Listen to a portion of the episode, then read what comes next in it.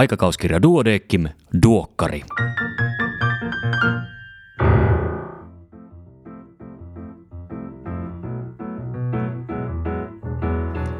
Tämä on numero 21 vuonna 2020.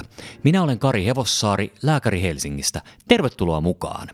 Tässä podcastissa käyn lyhyesti läpi uusimman aikakauskirja Duodeckimin eli Duokkarin sisällön. Pidempänä juttuna tällä kertaa artikkeli Unettomuushäiriön nykyhoidosta – Muistutan myös lehden verkkosivuilta löytyvästä kaikille avoimesta COVID-19-artikkelikokoelmasta, jota päivitetään jatkuvasti. Toimitukselta tekstin on tällä kertaa kirjoittanut Valtteri Tuompo Kandi Oulun lääkiksestä, joka on toiminut päivän aikakauskirjan päätoimittajana. Luen nyt tämän tekstin kokonaisuudessaan. Halkojen hakkausharjoitukset. Aika vaikeaa tekstiä, yllättävän paljon, silti ymmärrän. Mitäköhän tuo tarkoittaa? Ensimmäiset muistoni duokkarista ovat pölyisiä. Lehden artikkelit olivat usein pääsykokeiden aineistoina ja siksi niitä väkisin tankkasin. Sen silmäartikkelin muistan edelleen. Ei siitä oikeasti kovin pitkä aika ole. Pölyä kertyy duokkarin päälle helposti jo viikossa. Ensimmäiset vuodet lehti pysyi täysin taka-alalla. Ei meillä heti synkannut, varmaan aika usein meni lukematta roskiin. Hiipien se hivuttautui arkeen kuin salaa. Ystävyys syveni vähitellen ja nyt kesätaukokin tuntui pitkältä. Nykyään jo odotan seuraavaa numeroa, siitä löytyy aina jotain kiinnostavaa. Monipuolinen lehti käy monenlaisiin hetkiin.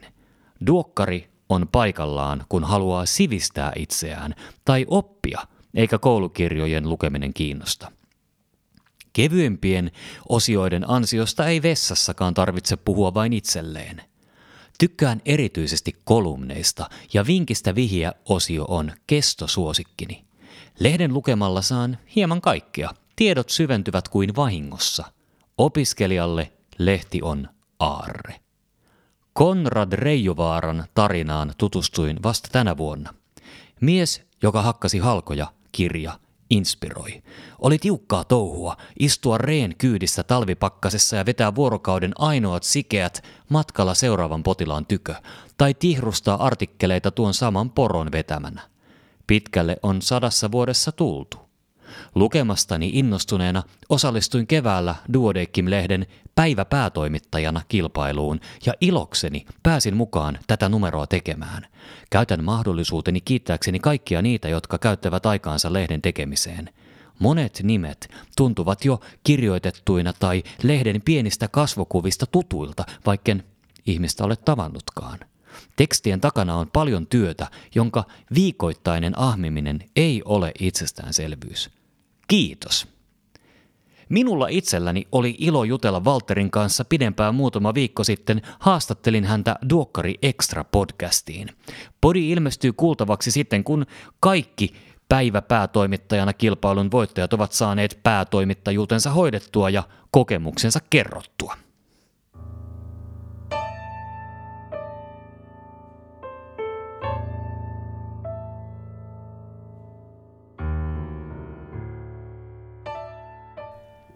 Pääkirjoituksia on kolme kappaletta. Ensimmäisenä niistä. Yli 50 vuotta raskausimmunisaatioiden ehkäisyä ja seulontaa veripalvelussa – Vastasyntyneen hemolyyttisen taudin vaikeimmat muodot johtuvat yleensä RHD-negatiivisten äitien immunisoitumisesta sikiön RHD-veriryhmää kohtaan. Vielä 1970-luvulle tultaessa tauti oli merkittävimpiä perinataalikuolleisuuden syitä.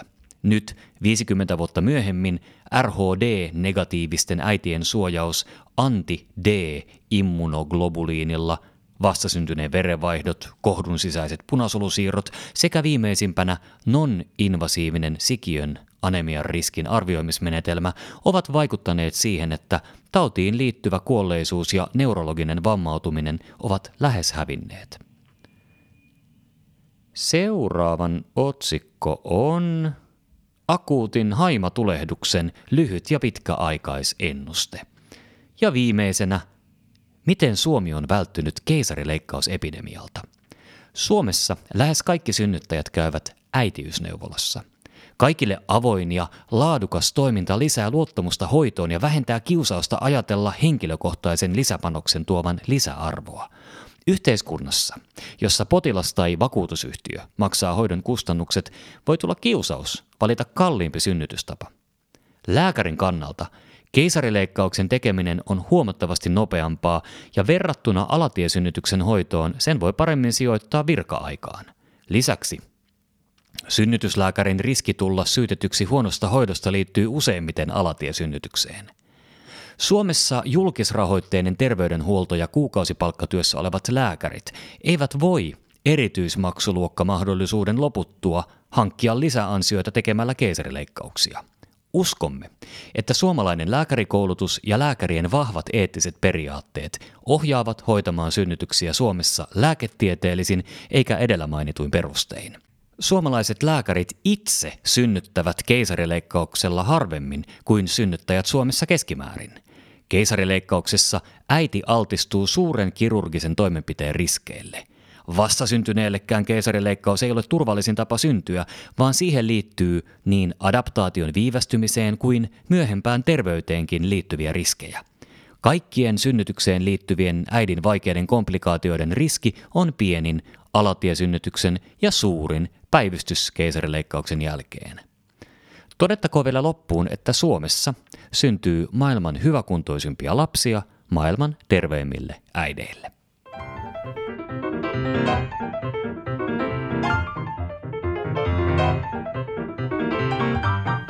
Erikoislääkärin uutisia tällä kertaa seuraavilta erikoisaloilta.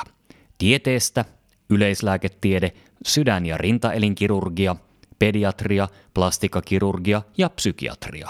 Kerron muutaman uutisen keskeisen sisällön. Kaikki uutiset ja tarkemmat tiedot löydät lehdestä paperisena tahi sähköisenä. Milloin yleislääkäri aavistaa syövän? Kliinikon intuitiivista aavistusta siitä, että potilaalla on jotain pielessä, vaikka selkeät merkit sitä puuttuvatkin, kutsutaan englanniksi termillä gut feeling. Brittitutkimuksessa syöpädiagnoosin todennäköisyys oli neljä kertaa suurempi silloin, kun lääkäri oli kokenut gut feelingin. Itsemurhaa edeltää lisääntynyt avunhaku. Nämäkin tulokset ovat Britanniasta. Itsemurhan tehneistä joka kolmas otti yhteyttä terveydenhuoltoon viikkoa ennen kuolemaansa, tavallisimmin yleislääkärinsä vastaanotolle mielenterveysongelmien takia, ja kuukautta ennen kuolemaansa joka kuudes oli ollut yhteydessä päivystykseen ja joka kahdeksas oli lähetetty sairaalaan.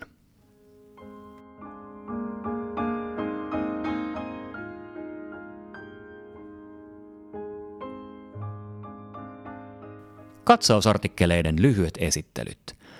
Turnerin oireyhtymä aikuisiässä. Hoito ja seuranta. Turnerin oireyhtymä on monimuotoinen sairaus, johon liittyy ennenaikaisen munasarjojen vajaatoiminnan ja lyhytkasvuisuuden lisäksi useiden eri elimien sairauksien kehittymisen riski. Siirtyminen lasten erikoissairaanhoidosta aikuispuolelle on seurannan jatkuvuuden kannalta kriittinen vaihe. Gynekologit ovat avainasemassa seurannan koordinoinnissa. Toiminnalliset kohtausoireet. Toiminnallisista kohtausoireista kärsivät potilaat tarvitsevat nykyistä parempaa ja täsmällisempää diagnostiikkaa sekä hoitoa. Toiminnallisten kohtausoireiden diagnoosi viivästyy herkästi jopa useita vuosia, joten niitä tulisi epäillä varhaisemmassa vaiheessa. Diagnoosi perustuu huolellisessa arviossa esiin tuleviin oireiden ja tutkimuslöydöksien ristiriitaisuuksiin suhteessa tunnettuihin somaattisiin ja psykiatrisiin sairauksiin. Lymfoomahoitojen jälkeiset pitkäaikaishaitat, niiden ehkäisy ja seuranta – Myöhäishaitat ovat edelleen tavallisia lymfoomahoitojen jälkeen ja niiden riski jatkuu koko elämän. Vaikka hoitojen kehittyminen on vähentänyt haittoja, varsinkin sekundaarisyövät sekä sydän- ja verisuonitaudit aiheuttavat ylikuolleisuutta. Perusterveydenhuollon tuleekin olla tietoinen mahdollisista ongelmista ja hoitaa riskitekijöitä tehokkaasti. Dex medetomidiinin onpa vaikea sana – niin uudet antamistavat laajentavat käyttöaiheita tehohoitosedaation ulkopuolelle. Laskimoon annettava Dexmedetomidiini on Suomessa kehitetty alfa-2 adrenergisiä reseptoreja aktivoiva lääkeaine. Dexmedetomidiini vähentää kipua ja vahvan opioidilääkityksen tarvetta leikkauksen jälkeen. Ihanteellinen annos kipua lievittävän vaikutuksen aikaansaamiseksi on vielä vakiintumatta. Kohdun sisäinen punasolusiirto. Kohdun sisäisen verensiirron yleisin syy on äidin punasoluvasta-aineiden sikiölle aiheuttama hemolyyttinen anemia. Toimenpiteet on keskitetty isoihin yliopistosairaaloihin immunisaatioraskauksiin perehtyneille perinatologeille.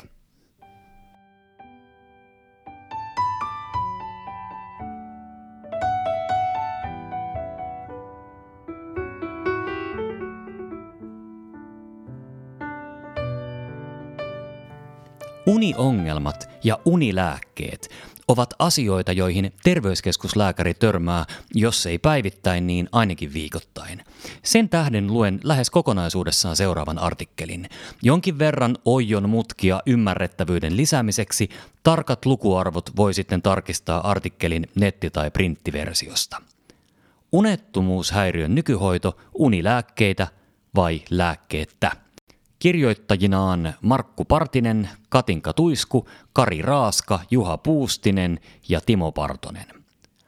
Unettomuushäiriön hoitoa on käsitelty unettomuuden käypähoitosuosituksessa. Täydennämme suositusta ja käsittelemme unettomuushäiriön nykyhoitoa käytännön näkökulmasta.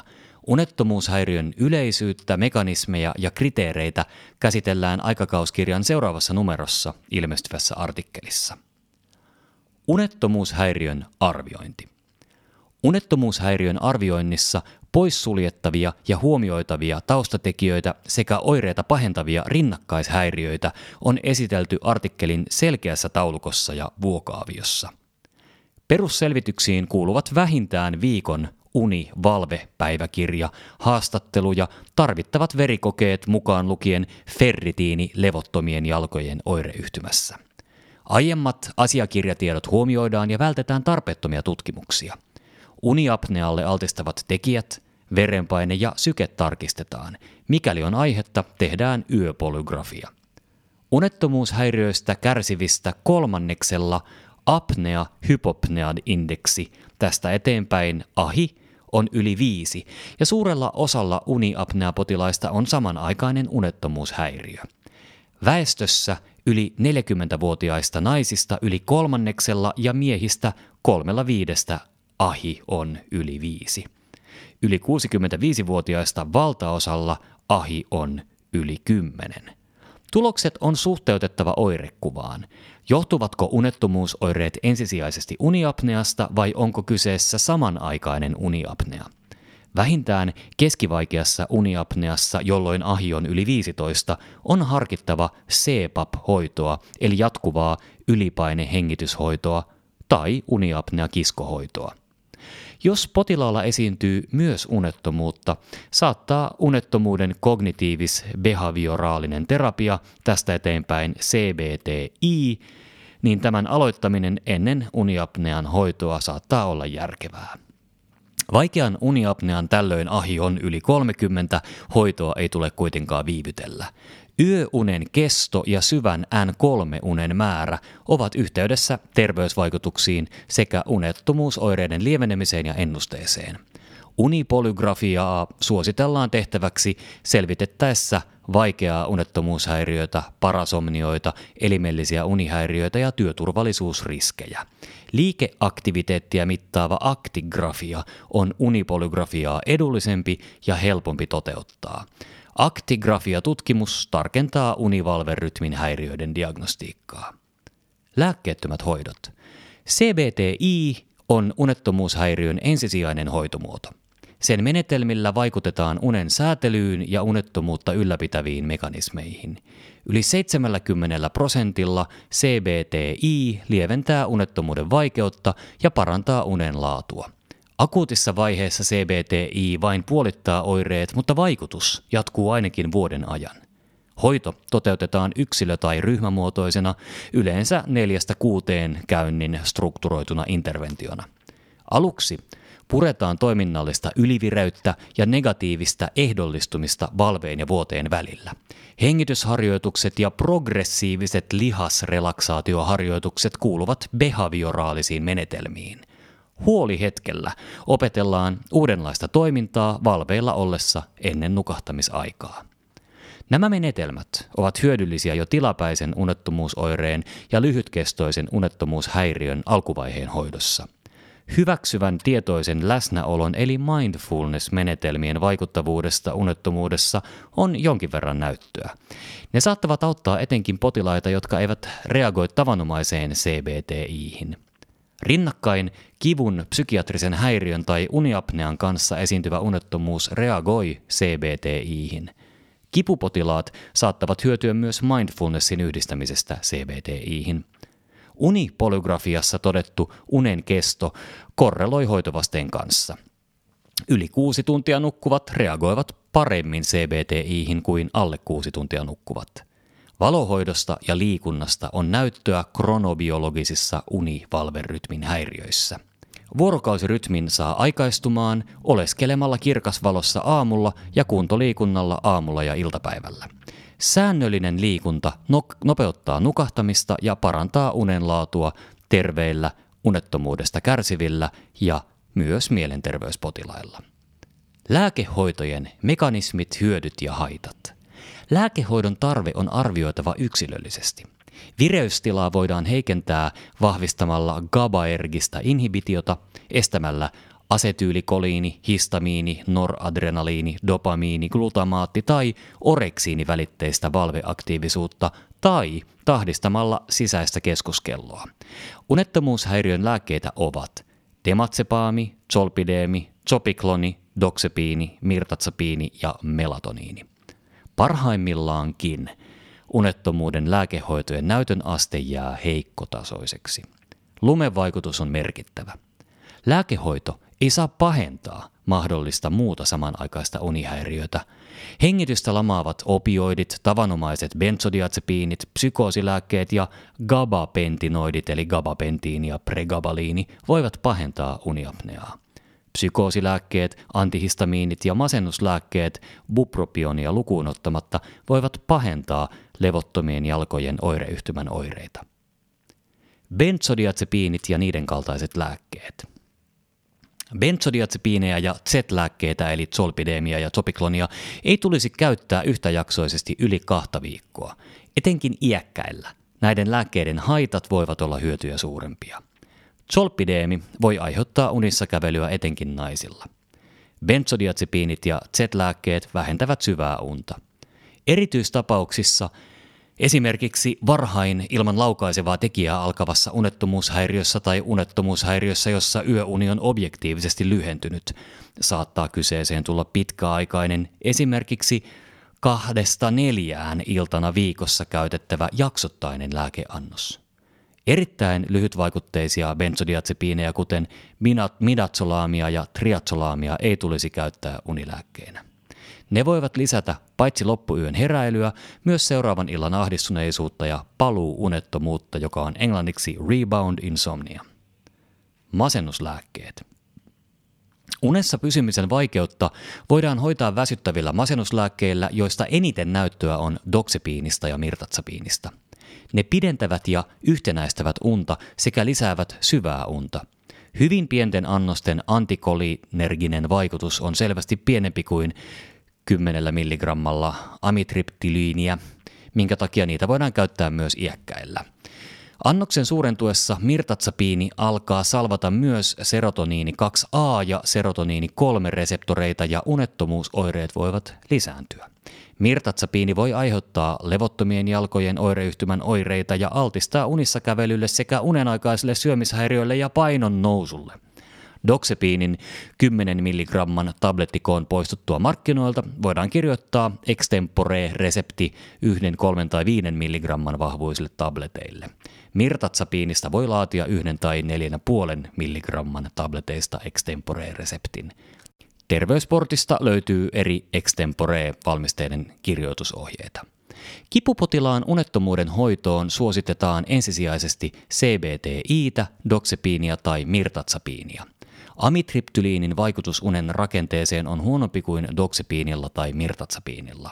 Tratsodonin näyttö jää puutteelliseksi unettomuuden hoidossa, vaikka sitä on käytetty etenkin Yhdysvalloissa unilääkkeenä. Tratsodonia on käytetty alkoholiongelmaisten, muistisairaiden ja masennuspotilaiden SSRI-lääkehoidon aiheuttamaan unettomuuteen. Melatoniinivaikutteiset lääkkeet. Melatoniini on aikabiologinen lääke. Sen näyttö nukahtamisvaikeuksien hoidossa on heikkoa. Melatoniini näyttäisi suojaavan ikääntymisen ja uniapnean haitallisilta sydän- ja verisuonivaikutuksilta. Heikentynyt melatoniinin tuotanto ja vähäiset haitat puoltavat jossain määrin melatoniinin käyttöä ylläpitämään unta ikääntyneillä. Melatoniinin käytölle ei ole ehdottomia vasta-aiheita – Kolmas osalla suomalaisista on melatoniinireseptori 1Bn variantti, joka saattaa vähentää insuliinin eritystä melatoniinia käyttävillä. Toisaalta joidenkin tutkimusten mukaan melatoniini voi suojata diabetekselta. Melatoniinin haittavaikutukset lisääntyvät, kun melatoniini otetaan liian myöhään tai sen annos on liian suuri – Melatoniinin hoitoannos on 0,5-6 milligrammaa ja se otetaan kello 20 ja 22 välillä, vaikka nukkumaan mentäisiin vasta myöhemmin. Hämärävalon aikainen melatoniinin nousuaika, englanniksi Dim Light Melatonin Onset eli DLMO, on keskimäärin noin kaksi tuntia ennen nukahtamisaikaa ja toisaalta kuusi tuntia ennen unen keskikohtaa – jos menee nukkumaan kello 24 ja herää kello 8, on unen keskikohta kello 4 ja DLMO-aika kello 22. Melatoniinia ei tulisi ottaa normaalin DLMO-ajan eli käytännössä kello 22 jälkeen. Pitkävaikutteisella melatoniinivalmisteella on nukahtamisen edistämisen lisäksi unta yhtenäistävää vaikutusta paitsi yli 55-vuotiailla, myös muissa ikäryhmissä henkilöillä, joiden oma melatoniinituotanto on niukkaa. Agomelatiini sitoutuu, sitoutuu melatoniini 1 ja 2 reseptoreihin unta edistäen ja lisäksi se salpaa serotoniini 2C-reseptoreita, lisäten siten syvää unta. Agomelatiinin annokset ovat samoja sekä unettomuuden että masennuksen hoidossa. Antihistamiinit. Väsyttäviä antihistamiineja ei tule käyttää unettomuushäiriön pitkäaikaisessa hoidossa. Lyhytaikaiseen unettomuuden hoitoon hyväksytyn doksylamiinin unilääkevaikutus välittyy ensisijaisesti histamiini 1 ja muskariini 1 reseptoreiden salpauksella. Allergisen oireilun aiheuttamassa unettomuudessa tilapäisesti käytettävä hydroksitsiini salpaa lisäksi serotoniini 2A, adrenergisia alfa-1 ja dopamiini 2 reseptoreita. Molemmat voivat pidentää QT-aikaa. Lisäksi näillä antihistamiineilla on voimakas antikolinerginen vaikutus.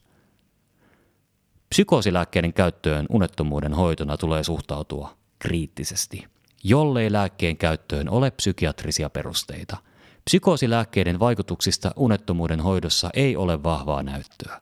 Haittavaikutuksia ovat muun muassa QT-ajan pidentyminen, verenpaineen lasku, päiväväsymys ja painon nousu. Olantsapiinin antikolinerginen vaikutus on suurempi kuin ketiapiinin tai risperidonin. Olantsapiini näyttäisi lisäävän syvää unta enemmän kuin ketiapiini. Muut lääkkeet – Gabapentinoidit ovat ensisijaisesti neuropaattisen kivun ja epilepsian hoitoon käytettyjä jännite-riippuvaisen kalsiumkanavan salpaajia. Pregabaliinia käytetään myös yleistyneeseen ahdistuneisuushäiriöön. Niitä voidaan käyttää erityistapauksissa kivusta, levottomat jalat oireyhtymästä tai yöllisestä jaksottaisesta raajaliikehäiriöstä kärsivän potilaan unettomuuden hoidossa. Gabapentinoideja tulee välttää iäkkäillä uusia mahdollisia unilääkkeitä. Uusia täsmällisemmin vaikuttavia unilääkkeitä kehitetään. Yhdysvalloissa on jo käytössä oreksiinin vastavaikuttaja suvoreksantti, joka estää laajasti ja tehokkaasti koko valvejärjestelmää heikentämättä unen laatua. Kognitiivis-behavioraalisten menetelmien ja lääkehoidon yhdistäminen. CBTI-hoidon aloituksen viivästyessä tai hoitovasteen jäädessä riittämättömäksi saatetaan tarvita lääkehoitoa. Sekä unilääkehoidon ja CBTIin yhdistäminen että CBT ilman lääkehoitoa ovat parempia kuin lääkehoito yksinään. CBTItä tulisi aina jatkaa lääkehoidon lopettamisen jälkeen pitkäaikaisen hoitotuloksen saamiseksi. Säännöllinen benzodiazepiinien ja Z-lääkkeiden käyttö voi haitata oman luonnollisen nukahtamismekanismin palauttamista ja siihen luottamista sekä huonontaa CBTIin pitkäaikaisvastetta. Tilannetta voisi verrata siihen, että yrittää opetella uimaan uimarenkaan kanssa, kun ei luota veden kantavan. Histamiini 1 reseptorin salpaaja tai Z-lääke voi tulla kyseeseen, jos uni jää selvästi riittämättömäksi – Levottomien jalkojen oireyhtymän hoitona suositetaan rautahoitoa, kun ferritiini on alle 75 nanogrammaa litrassa. Muutoin voi harkita dopamiiniagonistia tai GABA-pentinoidia. Samanaikainen ahdistuneisuushäiriö tai masennus on hoidettava asianmukaisesti. Masennuslääke ei heikennä CBTIin vaikutuksia. CBTI voi auttaa purkamaan unilääkehoitoa ja helpottaa unettomuusoireita, vaikka lääkevieroitusvaiheessa tapahtuu tilapäistä oireiden pahenemista. Unettomuuden hoitopolku. Unettomuuden lääkkeetöntä hoitoa on juurrutettu perusterveydenhuoltoon koulutuksin, muun muassa valtakunnallisen Vesote-hankkeen Uneton Suomessa projektin puitteissa.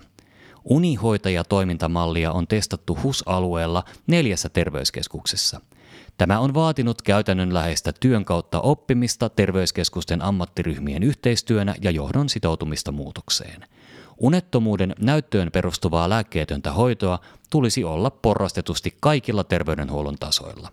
Porrastetun mallin alimman tason kevyin ohjattuun itsehoitoon perustuva interventio voi riittää lievemmissä unettomuuden muodoissa nuoremmilla ja työssäkäyvillä potilailla.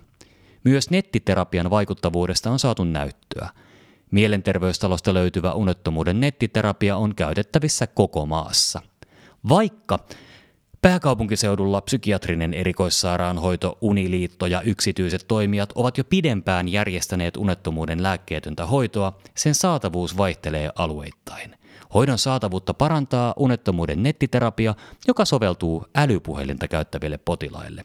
Sen lisäksi tarvitaan koulutusta, alueellisia hoitopolkuja ja henkilöstöpanostuksia tai ostopalveluita. Ajoterveys.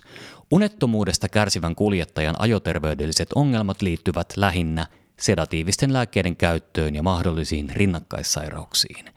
Liikenne- ja viestintäviraston ohjeiden mukaan ajoterveysvaatimukset täyttyvät, jos lääkäri arvioi, ettei lääkehoito vaikuta haitallisesti tarkkaavuuteen tai muuhun suorituskykyyn. Asia on kirjattava potilaskertomukseen. Aamuyöllä otettu unilääke häiritsee ajoturvallisuutta. Etenkin lääkehoitoa aloitettaessa zopikloni voi haitata moottoriajoneuvolla ajamista vielä yli 10 tuntia lääkkeen ottamisen jälkeen. Myös väsyttävistä antihistamiineista voi olla ajamiselle haittaa. Unettomuuden ensiarvio ja hoito kuuluvat perusterveydenhuoltoon – Puutteellinen hoitovaste, unettomuutta pahentavat psykiatriset ja somaattiset liitännäissairaudet, elimelliset unihäiriöt ja unihäiriöiden vaativa erotusdiagnostiikka edellyttävät lähetettä erikoissairaanhoidon unilääketieteelliseen konsultaatioon. Sairaanhoitajan rooliin sopii unipäiväkirjaseuranta ja motivointimuutoksiin terveyskäyttäytymisessä. Hän voi vahvistaa itsehoitokeinoja ja huolehtia riittävän tiedon antamisesta ja yhteistyön jatkuvuudesta sekä seurata hoitosuunnitelman toteutumista. Lääkäri vastaa unettomuushäiriön diagnostiikasta ja päättää mahdollisesti tarvittavista laboratoriotutkimuksista sekä muista lisätutkimuksista. Lopuksi. Unettomuuden toimivaan hoitopolkuun kuuluvat unilääketieteelliset konsultaatiot.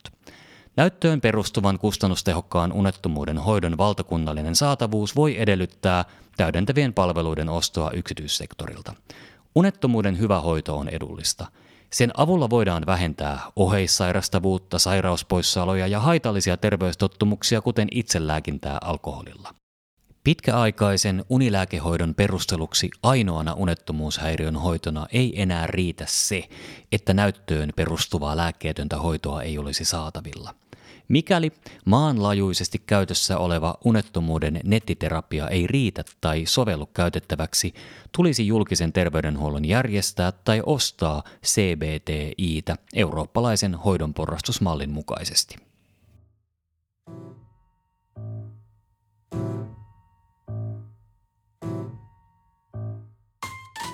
Näin hoidan osiossa aivoetäpesäkkeiden hoito. Näin tutkin osiossa artikkeli Säteilylaki uudistui, koko organisaation turvallisuuskulttuuri korostuu potilaan kuvantamisessa. Sitten on vielä tapausselostus, molemminpuolisen äänihuulihalvauksen botuliinitoksiinihoito. Kolme Impress-artikkelia, oraalinen ulosteen siirto äidiltä keisarileikkauksella syntyneelle lapselle – Lyhyt suolioireyhtymään liittyvä aktiivinen maksavaurio ja sen eteneminen voidaan tunnistaa kajoamattomin menetelmin ja neurofilamentin kevyt ketju ennustaa sydänpysähdyksestä elvytettyjen selviämistä. Tämänkertaisena vinkkinä leikkauksella hoidettava aggressiivisuus. Tämänkertaisen ja kaikki muutkin viime vuosina julkaistut vinkit pystyt kuuntelemaan omina podcasteinaan tästä samasta podcast-fiidistä. Kimmo Kontula on jälleen kirjoittanut erinomaisen kolumnin. Otsikko on Tieteen covidisoituminen. Onko entiseen paluuta? Siinä kaikki tällä kertaa. Kiitos kun kuuntelit. Vaikka ulkona on synkkää, pian on aihetta juhlaan. Peräkkäin ovat nimittäin ruotsalaisuuden päivä, minun syntymäpäiväni ja isänpäivä. Palataan me asiaan parin viikon päästä. Voi hyvin siihen asti. Iiro ole hyvä.